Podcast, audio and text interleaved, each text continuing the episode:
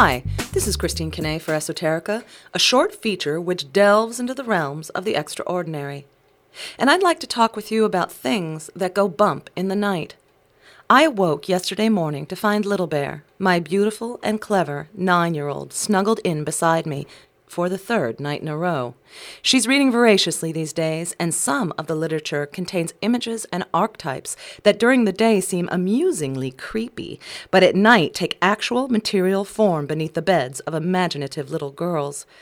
I remember those days, frozen inside my covers, afraid to move, afraid to breathe for fear that that thing hiding stealthily underneath my bed would hear me Yet in those times of self imposed terror, I would gain solace from the knowledge that my dad was under the same roof as I.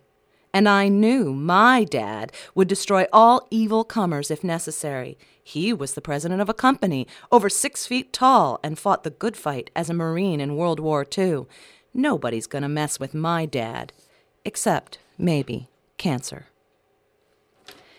During World War II, my dad, a strapping, young, and handsome Yalie, left college, conveniently before his exams, I might add, to join the Marines and fight a terrible force sweeping the world.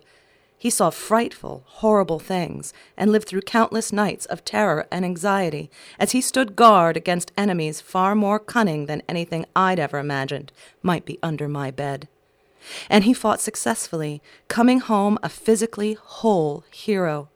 But my mother tells how after they were first married, she'd wake him up in the morning from a distance with a broom handle, as sometimes he would awake still fighting the war. And this haunting ghost was not the only thing my father brought home. He also brought home an unseen enemy from his days in the Pacific. Unbeknownst to him, he brought home skin cancer. Back in the day, they didn't understand that sunburns could really do much other than turn you for a time into a lobster colored creature, and my father spent much of his time in the war, and before that too, as a kid on the beaches of Long Island Sound, getting sunburn after sunburn. He was Irish, and sunscreen had yet to be invented. So many of those fair skinned boys we sent to fight in the tropics would so many years later be diagnosed with squamous and basal cell carcinomas, and sometimes much worse, malignant melanomas.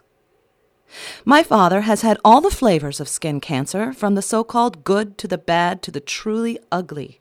He's had more than 800 moles and cancerous things removed from his body, including a large part of his right arm and all of his left eye.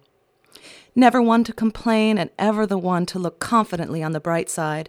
After my dad lost his eye, he sported a black eye patch and adopted the persona of that sexy, dark, and mysterious man about town known as the Hathaway Man, after the iconic eye patch wearing guy who appeared in the old drip dry dress shirt ads from the 1950s and 60s.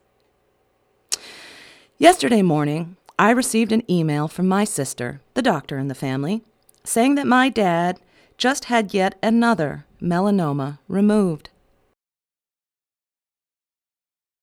This time, most with his history experience a 90% reoccurrence, and if he does, they'll start chemotherapy, a poison filled process hard on the body and soul, and I fear especially unkind to 86 year old World War II Hathaway man Marines.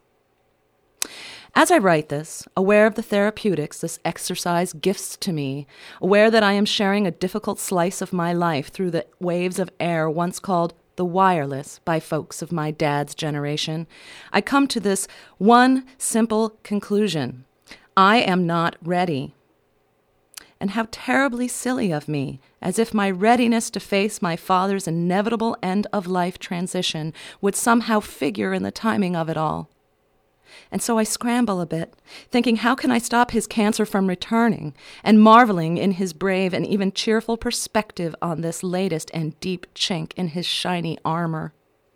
I romanticize him, I know, but he is easy to make legend. I gloss over our disagreements, the adolescent years in which I spewed forth my angst and raged against authority. Those times almost completely fade as I sit here and I can see only brightly the man who taught me the new math, who taught me to ski, play ping pong, and with my mother created for me a childhood of warmth and safety, a secure haven from which I felt confident to leave, knowing it would be there waiting to welcome me any time I returned.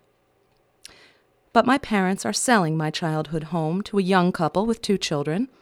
My father is fighting another battle with that terrible nemesis, skin cancer, and while I am just not ready, I am so incredibly thankful that I'm heading back home for the holidays, deeply grateful that I'll get to touch my father and share with him these lovely, wonderful holidays.